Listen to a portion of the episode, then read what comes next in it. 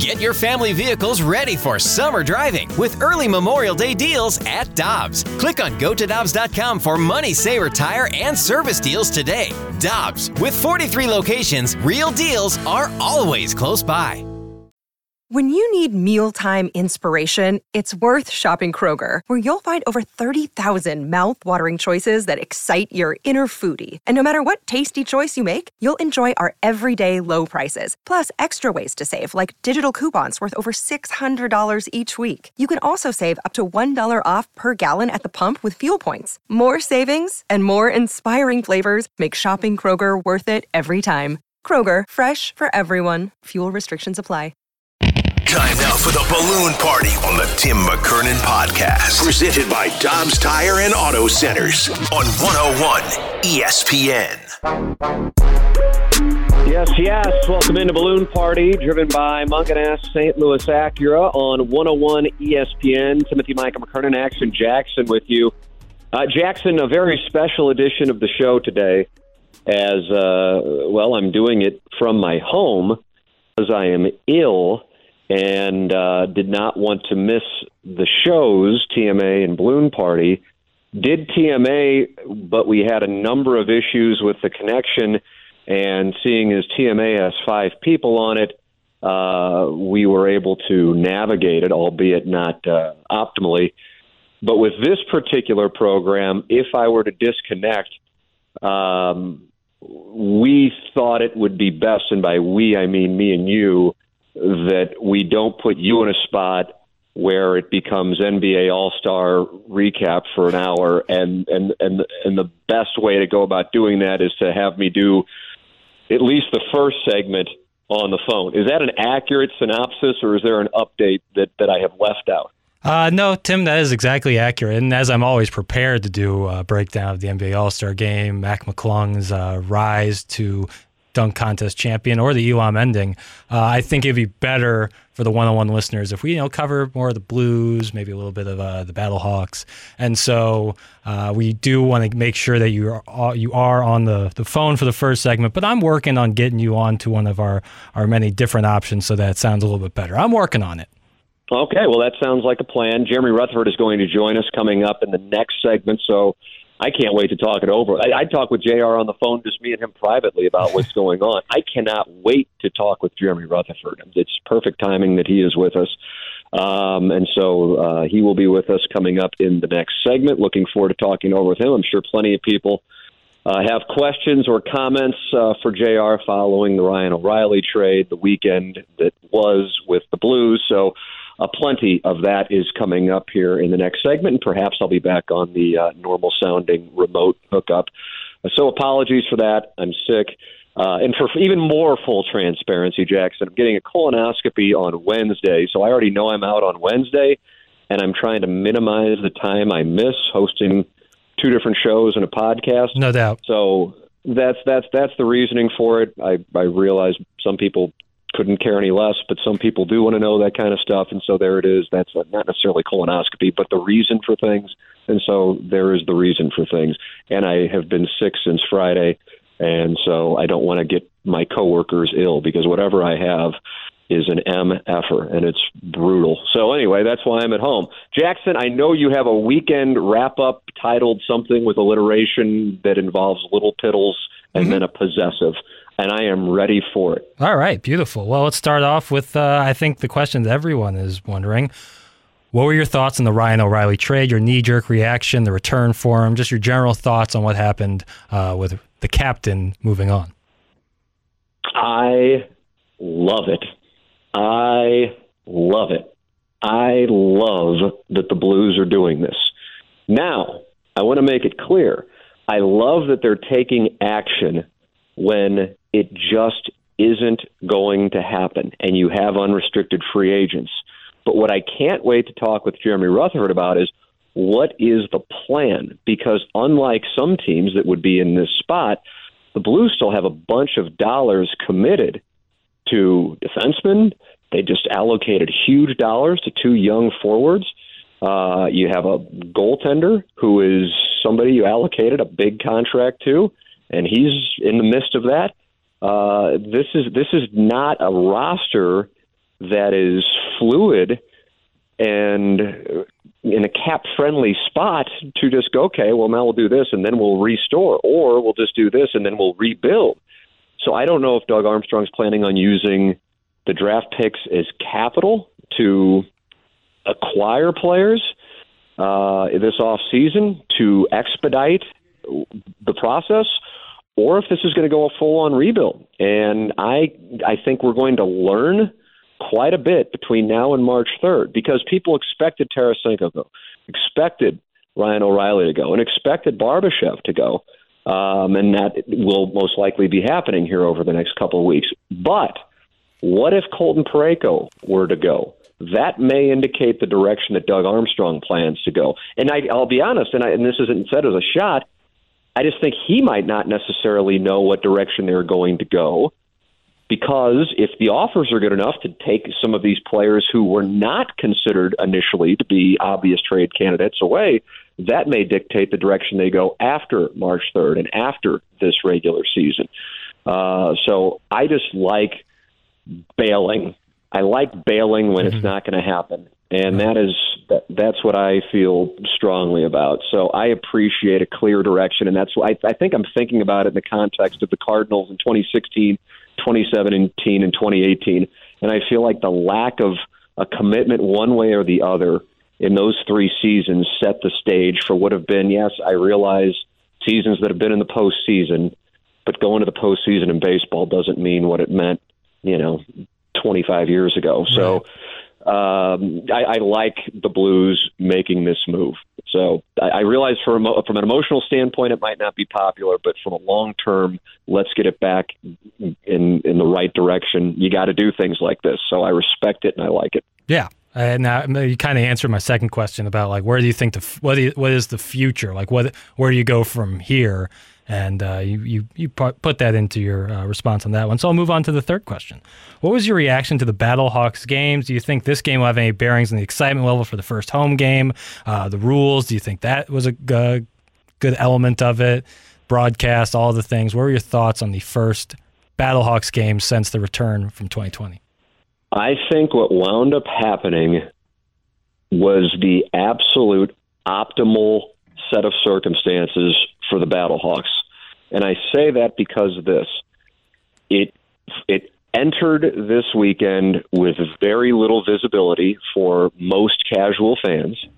I think most people had no idea it was starting up because it wasn't, you know, wasn't in St. Louis. It certainly hasn't had the publicity and the marketing that it had three years ago. And so then I would gather that people are sitting around, and it's not like there's a bunch of stuff to choose from this past weekend, sports wise, on a Sunday afternoon, and going, oh, the Battlehawks are on. And if you're on social media, you might see some people talking about it. So you tune in, and if you catch any of the first half, you go, oh my God, they have 50 yards of offense. What is this? Just garbage. Mm-hmm.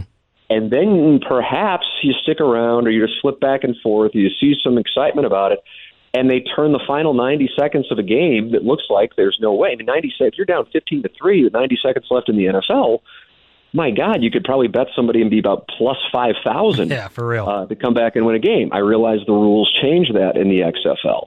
I like the fourth and 15 move. I think it's something the NFL could adopt, and that's yeah. why they're utilizing it here. So it, what it did was it got people talking. They won, which got people buzzing and the manner with which they won was exciting, even if you really have zero vested interest in what they do as a minor league football team.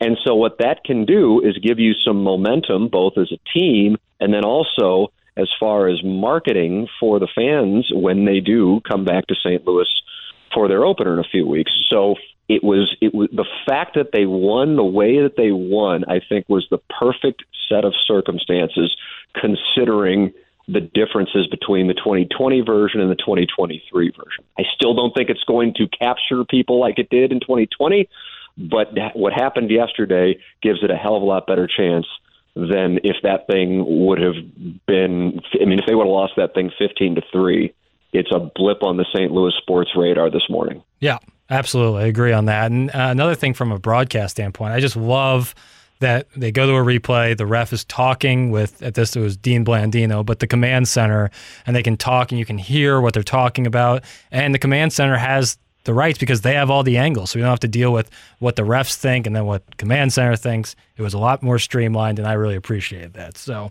I think that I agree with you. I think the excitement is much better now. Uh, the Tigers are in a bad way following a home loss to Texas A&M. How do you think Dennis Gates regroups his guys to take on the somewhat favorable rest of the schedule into the SEC tournament?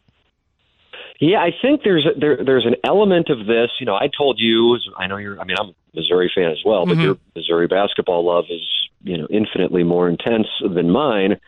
And on Friday, I said on the show, I'm not concerned. There's the psychology element of it. You have a bad loss, you bounce back. And for the first time this year, I felt like they had, a, a you know, a, a game where you go, God, they didn't bounce back.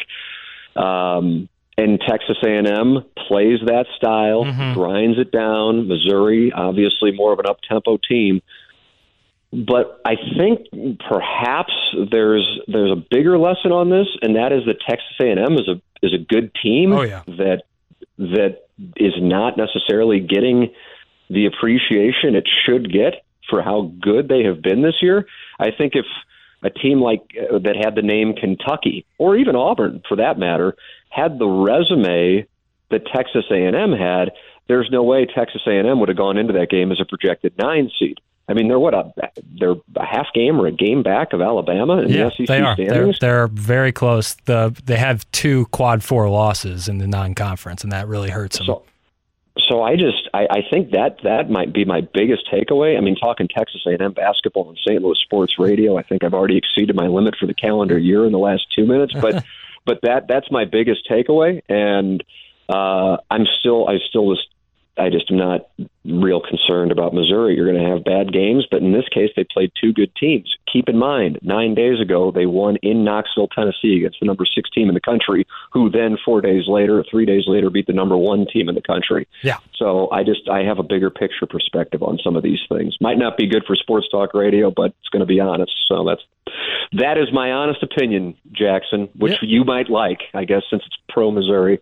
Yeah, you know, I I try to look big picture, but I I I was honestly sick to my stomach Are you about Saturday. despondent? Are you despondent? Saturday, I was in a bad place. I I, I Oh, looked at no. the, I was just looking at the score. It just it actually does really hurt my mood. But I'm trying to get over that. trying to. That's fine. hey, I, you know what? I remember those days too when a Cardinal regular season loss in April would affect my mood. Yeah. And you know what? There, there's something to be said for the pureness of uh, yeah, yeah. of, of sport affecting your mood. It like keeps you You know? alive. You know, sometimes you got to Yeah. feel like you're almost dying to feel alive again. And so, you know, I'm not going to be uh, upset about it. All right, final question. Uh, it's not really. It's a real aphrodisiac for for 24 year old ladies. I can tell you that. Right. Yeah. Put that on top of the hair follicle situation. I'm the total package. Uh, final question here. I've seen this floating around social media, and what's your opinion? Do you think the NFL could make the Super Bowl a pay per view event, charge anywhere from 25 to 75 bucks? Would that money made on that be more similar to what they get from ad space currently? Um, no, I do not think so. But here's the honest answer: uh, I don't know exactly what they bring in Right. when it comes to the advertising revenue, and then I would then you know just apply the math and try to see where we would go on that. But I think people would still get it. I think what it would do would recreate the uh, the event that was the Super Bowl party, which has dwindled Yeah. because of COVID. Mhm. So people would get together and then chop up the seventy-five bucks Right. or whatever amongst the people at the party. So that would be great from a socialization standpoint, but from an NFL bottom line standpoint, I don't think that that would would be the move. Right. So I agree that people would still pay for it, but I just can't imagine it would lead to more dollars than the current model. Yeah, that's just kind of how I was thinking because I agreed because the Super Bowl party, if ever you know, if you got eight, ten people at a Super Bowl party, everyone can pay seven bucks to watch the Super Bowl. But I just don't know how much that would offset because the, I mean, you have 113 million people watching one event. I assume the commercial space is going to be quite expensive. So I just don't know how those numbers work out. But I just thought it was an interesting, interesting idea. Yeah, I, I saw. I think it was John Skipper talking about Yeah, that, the that's former right. head of ESPN. Yeah. Uh, all right, the Little Piddles weekend wrap up is in the books. Jeremy Rutherford is coming up next. Send your texts in the Air Comfort Service text line uh, to uh, us, and we will uh, get as much as we can in with JR as we're talking kind of a uh, state of the blues the first show back after the Ryan O'Reilly trade. I cannot wait to hear his perspective. Uh, that is coming up in the very next segment. You are listening to Balloon Party on 101 ESPN. We're right back to the balloon party on the Tim McKernan podcast. Presented by Dobbs Tire and Auto Centers on 101 ESPN. It's time for the Rutherford Report on 101 ESPN. Anything you folks want to know about the fascinating world of pro hockey? Here we go. Welcome back. It's Balloon Party.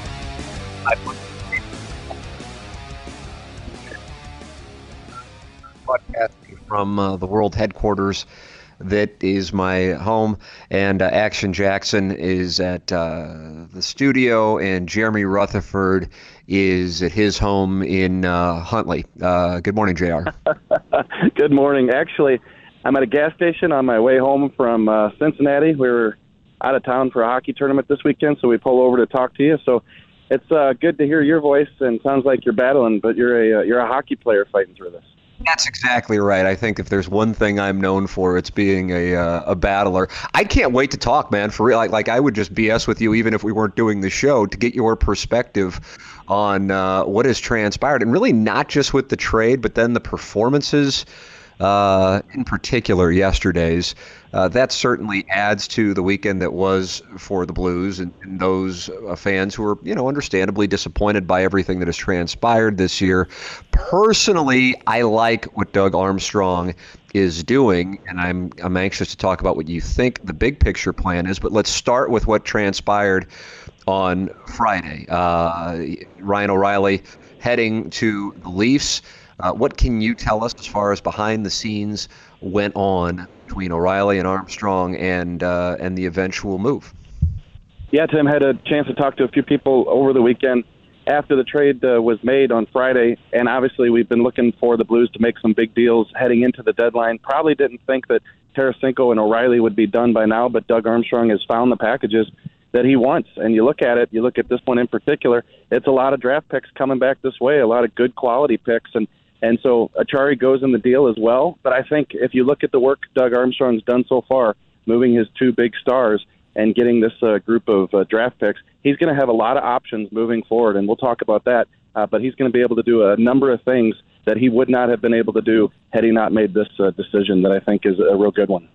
And therefore, it, it, seems like the next logical, obvious move is that Barbashev uh, goes uh, sometime in the next couple of weeks. Is is that what your understanding is? logically? Yeah, I think so. Doug Armstrong made the point uh, in his in his conference that he said that uh, people around the league know what his intentions were. They've known for a long time. You know, when we get back to Ryan O'Reilly, I, there was talk about a contract. Ryan O'Reilly said that himself uh, a couple weeks ago. I don't think that went very far. I think there was contract offer, contract negotiations. I don't think they were anything really close to what Ryan O'Reilly was hoping they could work out, thus the trade. So uh, I think that now you're at a point where Ivan Barbashev, Barbashev is going to be next on the list. And what I heard in making these phone calls over the weekend for the Ryan O'Reilly story is that Doug Armstrong is asking for a first round draft pick for Ivan Barbashev. And if you look at it logically, perhaps that's the reason this deal is not done yet uh, because teams maybe, if they're going to jump on Barbashev, aren't ready to part with that first one. Maybe they wait and see if Doug Armstrong comes down on that. But wow, if he could get a first rounder for Ivan Barbashev already with the three first rounders, you're really going to have a lot of wiggle room to either move up in the draft or try to acquire an established player. And that's the thing that I think we need to focus on here. What is Doug Armstrong going to do with this roster, Tim? He's got a situation where if he wanted to package some of these picks, they could try to alter this roster, find established players, he made the comment he wants to find some players in that age 24, 25, 26 range to grow with this core. Right, and that's the that to me is is really where I want to focus our conversation. I know a lot of listeners have uh, questions and comments for you, and you can text them into the Air Comfort Service text line, uh, three one four three nine nine nine six four six. We'll try to get to as many as we uh, as we can the Blues are not in a standard rebuild spot because of the dollars committed to so many defensemen, and of course the deals for Jordan Kyrou and Robert Thomas, Jordan Binnington. I mean, this is not a, a roster that's just ready made to just go 100% young. And so, you know, as you made reference to, Doug Armstrong talked about what they are seeking.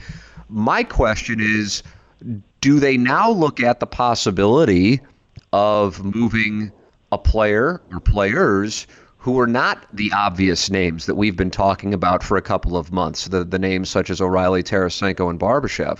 Uh, Parayko's name has popped up and uh, not just in your inbox this time. The, these are now conversations about the possibility of him being on the move. Is there any chance that some of the names of uh, non UFAs could be on the move here in the next couple of weeks? I do, and I, I don't know that it can come together in the next couple of weeks before this trade deadline, but that doesn't mean that it can't come together before the start of next season. In fact, Doug Armstrong said on the call that uh, he'll have a better feel for where things are headed in, in August when he's able to get through, you know, kind of the, the draft and a lot of big trades are made at that point. I can tell you this, and it's it's you got to be careful when you you per- report things because a lot of this stuff that you hear on the phone, maybe it's not from uh, a, a source that's right there in the middle of it, but people that are close to the situation, people who are involved in in uh, situations with the Blues players, and they said that uh, they get the impression that Doug really wants to maybe not blow it up, but make big changes. Make big changes to this roster. Uh, you got the foundation with a, with a Jordan Kyrou, a Robert Thomas, uh, but with those long-term contracts for those other guys that you mentioned, it's going to be tough to do something. So now with this draft capital, you know, can you make a package to bring in a guy? Uh, we talked about the name Jakob Chychrun. You got the guy Timo Meier out there, San Jose. Those are types of names that would uh, make this roster look a lot different than it does right now. So I think if you look at what Doug Armstrong's done, he's kind of set himself up for the potential for that move. And I think you hit it in the last segment. He doesn't know what's possible right now. He's just laying the groundwork to pull off that type of move if it is available. All right, I want to read some uh, questions from the listeners. We promised that we would do that, and let's get as many as we can. Can this team get bad enough, fast enough to contend for a top five pick? Worst cases, you end up with uh, inconsistent mediocrity like Philadelphia or Vancouver. That is from the 618. JR, what do you got? Well, you look at yesterday, they're off to a pretty good start on that. Right? The 7 2 loss to, to Ottawa. So, yeah, right now, what are they? Uh, they If the draft were today, they'd be picking ninth or so. Uh, if you can climb in that top five, if, if, if you have a chance uh, to win the draft lottery. Uh, but that seems like an outside chance. So, you know, can they get bad enough, fast enough? Uh, you know, that's what people are hoping to to get in those Connor Bedard uh, sweepstakes. Uh, but I think either way, even if you don't, you're going to get a quality player there. And now you got three first rounders. And we have a piece up at the Athletic today where we talked to Corey Pronman, our draft expert, and uh, he likes some players later in that first round. And he also talks about the possibility of packaging a couple of those picks. How high could you get up?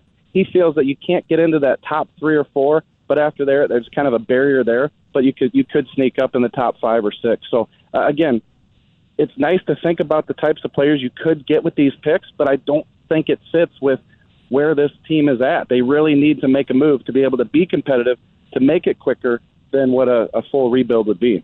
Uh, from the 314, JR, what do you think the probability of Ryan O'Reilly coming back after the season is over? I think there's a better chance than I initially thought. Uh, and there's a lot of time between now and then and when that decision needs to be made. But you and I talked about that a few months ago. You asked me, and I, I felt like if they moved on from Ryan O'Reilly, that that would probably be the direction they would go if they couldn't work something out. Obviously, it was a huge package. You couldn't pass it up. Doug Armstrong had to make this move. But in doing my due diligence and talking to some people over the weekend, I was told that Ryan O'Reilly would have St. Louis at the top of his list in terms of coming back uh, if that was the situation that was presented. But from both sides, Ryan's side, look, he's going to a great place. They have a chance to win, maybe even win a Stanley Cup. And Doug Armstrong, what's he going to accomplish between now and, and when free agency opens? So things could change, but I think there's more of a chance than I would have given it a few months ago. From the 314, how will we fit those players under the cap? We're still cap strapped, even trading the players we have. Again, we have no cap space to add those kinds of players. That's from the 314. Yeah, the cap is definitely going to be an issue in, in any names that we talk about. Uh, but, uh, you know, if, if you're the Blues and you're Doug Armstrong and going by the things that I'm hearing, you know, he's not going to bring back next year the roster that looks and, and really close to this one. I think he's going to try to do something. And then the draft picks, again, it's nice, but they're not going to be ready for two, three years unless you get into that top three or four. So I think this is a situation where Doug Armstrong is going to have to find a way to either move some money in these deals, and maybe you'll have to include the draft pick as the juice to make the deal go through. Uh, but I think the Blues are in a situation where they're going to have to do something. It's not as easy to move money as it used to be. Doug said that before, and he's right. You know, you hear GMs talk all the time about how tough it is these days to move the money. So uh, you can't just say that he's going to get it done. He's going to have to, you know, stay on the phone and, and continue to explore his options. Uh, but that's going to be a ma- major hurdle to get that done. What uh, has the response been from fans who have either tweeted at you or commented under your articles or emailed you, whatever the case might be? What kind of approval rating uh, did the O'Reilly deal get? Really positive, really positive. I, in fact, I can't even think one on, off the top of my head that uh, was negative of the deals that were made. And I think uh, it kind of speaks to when these deals were made so much in advance. You know, th- these are the types of deals where Doug Armstrong knew that he couldn't wait any longer and get a better deal down the road. This was going to be uh, the, the best he could get, and he was right. And you add up all these picks, uh, Tim, the Blues in the next two summers, just the next two summers, we're talking the first three rounds of the draft, they have 10 picks uh, the, with the potential of 10. So he's done some good work here, but the reaction's been great. I think that everybody kind of said what we all assume is that it's tough to see guys like Tarasenko and O'Reilly go in this situation, and maybe Barbashev soon. But he's doing the, he's doing the right thing, and uh, all reports A plus on the packages coming back. I like to hear that. I, I, I share that opinion, and I'm glad that fans see uh, the big picture on that, and that's really good to hear. I'm, I'm really surprised that it's been uh, damn near unanimous. All right, I'll go with the final one because I've heard a few people talk about this. We talked a little bit about it on TMA. Uh, if the Blues, and whether or not it has any shred of reality to it, so I'm curious what your answer is, JR. If the Blues end up with four first round picks and a team besides Chicago gets the number one pick, do you think Army would package all four picks in either Kyrou or Thomas for essentially Connor Bedard? This is fun. With this is like going to trade proposal bat crap land, but I love this kind of thing, so I want to ask it. Well, I think he would do that for sure, and I don't think it would be accepted. That's how crazy uh, good this player is, Connor Bedard. He's a franchise, uh, obviously player, and, and he's a uh, generational talent. So he's a guy who, yeah, they're probably going to get some offers, and that would be a monster offer. Uh, but I go back to uh, when Patrick Kane was drafted number one overall. The Blues had three first round draft picks that year. I was told that uh, they tried to make a trade for that number one pick. I wrote a story about it, and the Blackhawks said no. And, and I believe that they were trying to, to trade all three of those first round picks. So you see what kind of player that uh, Patrick Kane turned out to be, and that's why teams don't trade those guys. It's nice to have picks in the 25, 30, but those top one or two or three guys, they'll have careers like Patrick Kane has had, and everybody thinks that uh, Connor Bedard could be even better than that. So uh, I don't think that uh, a team would make that trade, even if that uh, was presented to them by the Blues. That? That speaks volumes about the perception of Connor Bedard. Man.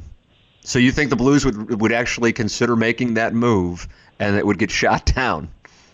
I think you have to, and, and maybe you know when you start thinking about four first round picks, you know I wouldn't want Doug Armstrong listening and saying I'm not trading four first round picks, but I think it'd be pretty.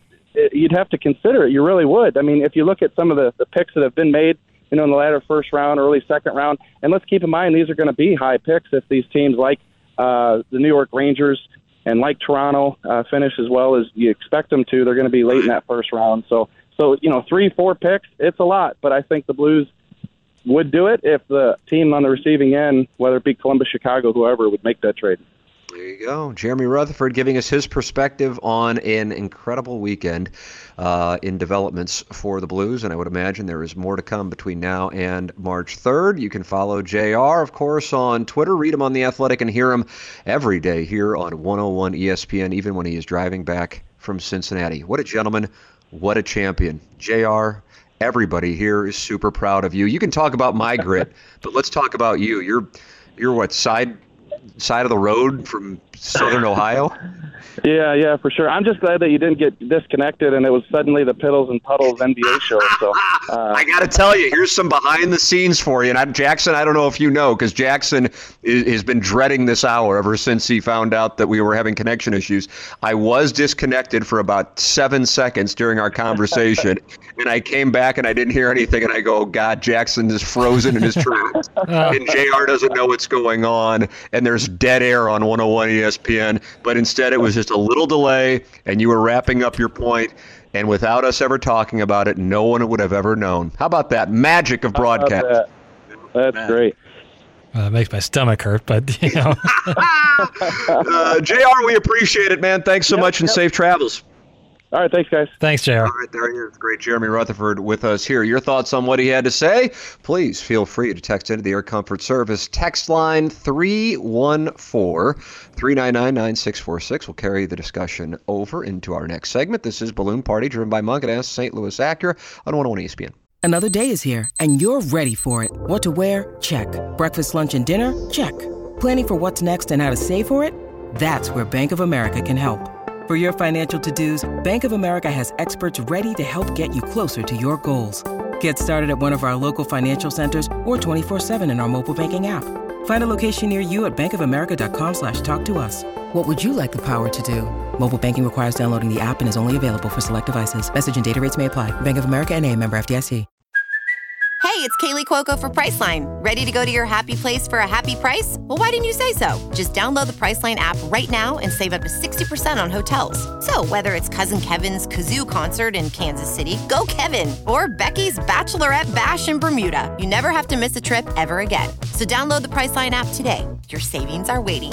Go to your happy place for a happy price. Go to your happy price, Priceline.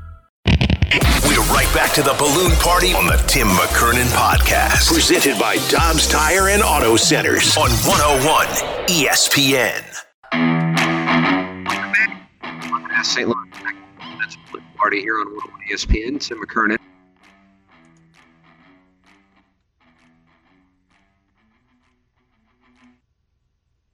Hello.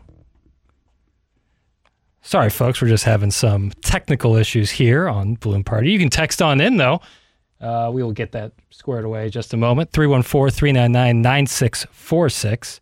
And uh, we'll get Tim here. I'm back. How did it go? Uh, I did a soft reset. Uh, You can never go wrong with a soft reset. I apologize. I have no idea what to say about the software. We've just had some issues. We'll battle through it. Anyway, uh, I, my question, I don't know if you heard it, was uh, what's anything from JR stand out to you? Uh, what stood out to me was how he said almost all of the feedback he has gotten has been positive on the O'Reilly trade. I would have never thought that. I agree with that. I agree with the feedback of the fans. But I'm surprised that it's been uh, damn near unanimous. Yeah, I guess that part uh, interests me because I think that uh, I, I'm glad that fans are looking at this more of a big picture, and I think also the possibility about him coming back next season that very much interests me. Uh, I think that would be wonderful, and I think that a lot of people, I don't know, are planning on it, but are really hoping that uh, that is the case. Uh, I got this from a compadre of mine uh, who listens to the program, uh, and he texted me after listening to the JR interview. Said this is going to be such a fascinating period in blues history, whether it's just this summer or the next couple of years. It's much more intriguing than the previous rebuild.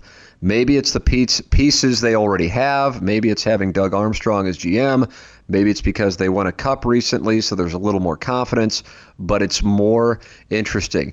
I agree. I think that this is this would be. We were talking on TMA about that uh, Netflix full swing golf show. I would love for a behind the scenes. I know they can't do it with just the Blues. Uh, because a lot of this is on the business side and not the ice side, but you have such a spot here. And by a spot, I mean you can't full on rebuild because of the deals you are already under contract to. And there isn't, as we were talking with JR, enough cap space to go, okay, well, we'll take those draft picks and make this team a contender uh, quickly in 2023, 2024. At least that's not what logic would dictate. So you have an organization that, oh, I guess about nine months ago was tied in game six against the eventual Stanley Cup winners, who is in this spot going, holy crap, what direction are we going to go? Now, I like that they made a choice because, again, as I said in our opening segment, um, I feel like that is that that lack of decision making on the part of the Cardinals in 16, 17, and 18 gave birth to, don't get me wrong, postseason appearances in 19, 20, 21, and 22, but perhaps kept them from having some uh, draft capital or some prospects that would have potentially been used to acquire players to really help those teams that were postseason contenders in 19, 20, 21, and 22 um, by just kind of being stagnant at the deadline in 16, 17, and 18. I like the Blues making these kind of moves. At the same time, when you're talking about unrestricted free agents, what other direction do you go? But I like that the Blues fan base is going, yeah, it had to be done. So it's tough to see these popular players go, but I like the moves that are being made. It also, I think, speaks to the confidence people have in Doug Armstrong. Yeah. Um, that that's another element of this. But you ask a question, and I want to I want to talk about this in the final segment of today's show, um, and perhaps some uh, of the listeners will engage as well and I'll set it up here, and then we'll take a break and, and come back and address it. When getting an overview on the Blues over the last five seasons, you start with the triumph and unbeatable thrill of lifting the Stanley Cup. Fast forward a few years and reminisce of that mag- magical team is all but gone, with now Tarasenko and O'Reilly no longer on the club. From a Blues fan perspective, what do you think is the most frustrating part of this journey? Uh, and you present a couple of different uh, scenarios. I know what my answer is, but I'll also talk about uh, what went on in between June of 2019 to the point where the Conn Smythe winner was traded to Toronto. That is coming up in our final segment. This is Balloon Party, driven by Mungenast, St. Louis Acura on 101 ESPN. We're right back to the Balloon Party on the Tim McKernan Podcast. Presented by Dobbs Tire and Auto Centers on 101 ESPN. Welcome back to of Balloon Party by Mungenast, St. Louis Acura here on 101 ESPN. Tim McKernan working remotely due to illness. Action Jackson in the studio, and uh, Jeremy Rutherford, our guest. You can go back and podcast the show, Dobbs Tire and Auto Centers podcast, via 101ESPN.com or the 101 ESPN app. Final segment question posed here, and I'm curious what the audience has to say about this. When getting an overview, on the Blues over the last five seasons. You start with the triumph and unbeatable thrill of lifting the Stanley Cup. Fast forward a few years, and uh, you're not reminiscing on a magical team. It's all but gone now with Tarasenko and O'Reilly no longer on the club. From a Blues fan perspective, what do you think is the most frustrating part of this five year journey? I think once I say it, or perhaps before I say it, most Blues fans would have this answer, and that is the team's title defense mm-hmm. being. I, I don't know if cut short is the right way to phrase it because they got it, but they didn't really get it. They were playing so well, and then COVID happened, the season shuts down, and whatever happened in the bubble was kind of a, you know, nothing slash different game and seven months later uh, or i guess five months later. Either way it was just not the same thing. And so that was a team that was firing on close to all cylinders and that season was cut short. It's nobody's fault. It's the way that it played out. But i would be curious if you were to be able to go back and have that season play out, and even if the team didn't win a cup, but go on another deep run, conference finals or beyond, um, what winds up transpiring one way or the other, I don't know. But that altered this group's um, potential, and there's nobody really to point a finger at on it. It's just unfortunate that it wound up going down that way. Uh, Jackson, anything stand out to you? Yeah, I was gonna say just because it, it's not like you know they fell short or got a bad call in the 2020 playoffs as if it went normally. It was the fact that they didn't get to do it like they had done it the year prior. Like it, it just wasn't the same. It wasn't the say you take so much time off you know, variables enter like when you do stuff like that. So just the fact that it wasn't necessarily like the team's fault that they didn't get a chance to defend the cup, I think leaves people with like a sour taste in their mouth.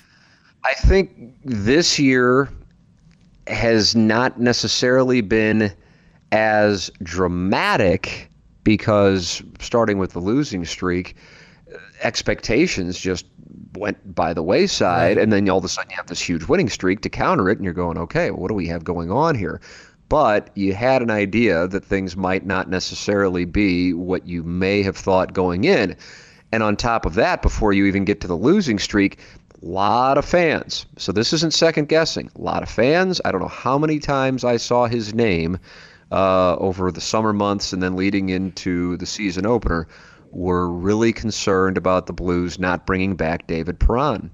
Now, do I think David Perron on the team all of a sudden leads to this team being, you know, a cup contender? I think that would be ridiculous, but it makes you scratch your head and go, well, what what were you thinking? And I think one of the things we spoke of in the previous segment is the confidence in Doug Armstrong. And that is why people are not complaining about the fact that Vladimir Tarasenko and Ryan O'Reilly, and most likely Ivan Barbashev, uh, will not be members of the St. Louis Blues when March 3rd rolls around, is because there is a belief in Doug Armstrong, since he played a role in bringing the cup here in 2019, that things will be righted, even though people recognize it'll be a process. But sure, Doug Armstrong would acknowledge, both publicly and privately, perhaps with a little more detail, that he had some miscalculations this year.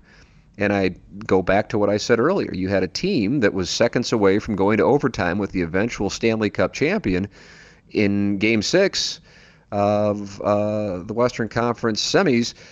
And that team is now in a spot where fans have been talking about potentially tanking for, you know, the first two months of 2023. That is a quick, quick change. And so while it isn't as disappointing as looking back on 2020 and what that team may have been able to do if things played out normally as far as the schedule goes, uh, what transpired this year and what it now sets up for this upcoming trade deadline, this offseason, and what will be uh, pieces added to the foundation of Thomas and Kyrou, it's a critical, critical moment. And we've seen some organizations get it right, and we've seen some organizations, and I would say locally, get it wrong. And it is a critical moment for the Blues as to how they handle it and what direction they take. Uh, it, it's not necessarily what I was looking forward to going into the year to be paying attention to the trade deadline from a seller standpoint and to essentially be riding off the Stanley Cup playoffs. Uh, but from a fascination standpoint, with an off season, uh, this will be at uh, a near all time high for Blues fans because it is of such great importance. Time for us to shut it down. BK and Ferrari will be giving their opinions on what transpired over the weekend. Coming up next for Action Jackson, I'm Tim McKernan. This has been Balloon Party, driven by Mungenast St. Louis Acura on 101 ESPN. You've been listening to the Balloon Party on the Tim McKernan Podcast, presented by Dobbs Tire and Auto Centers on 101 ESPN.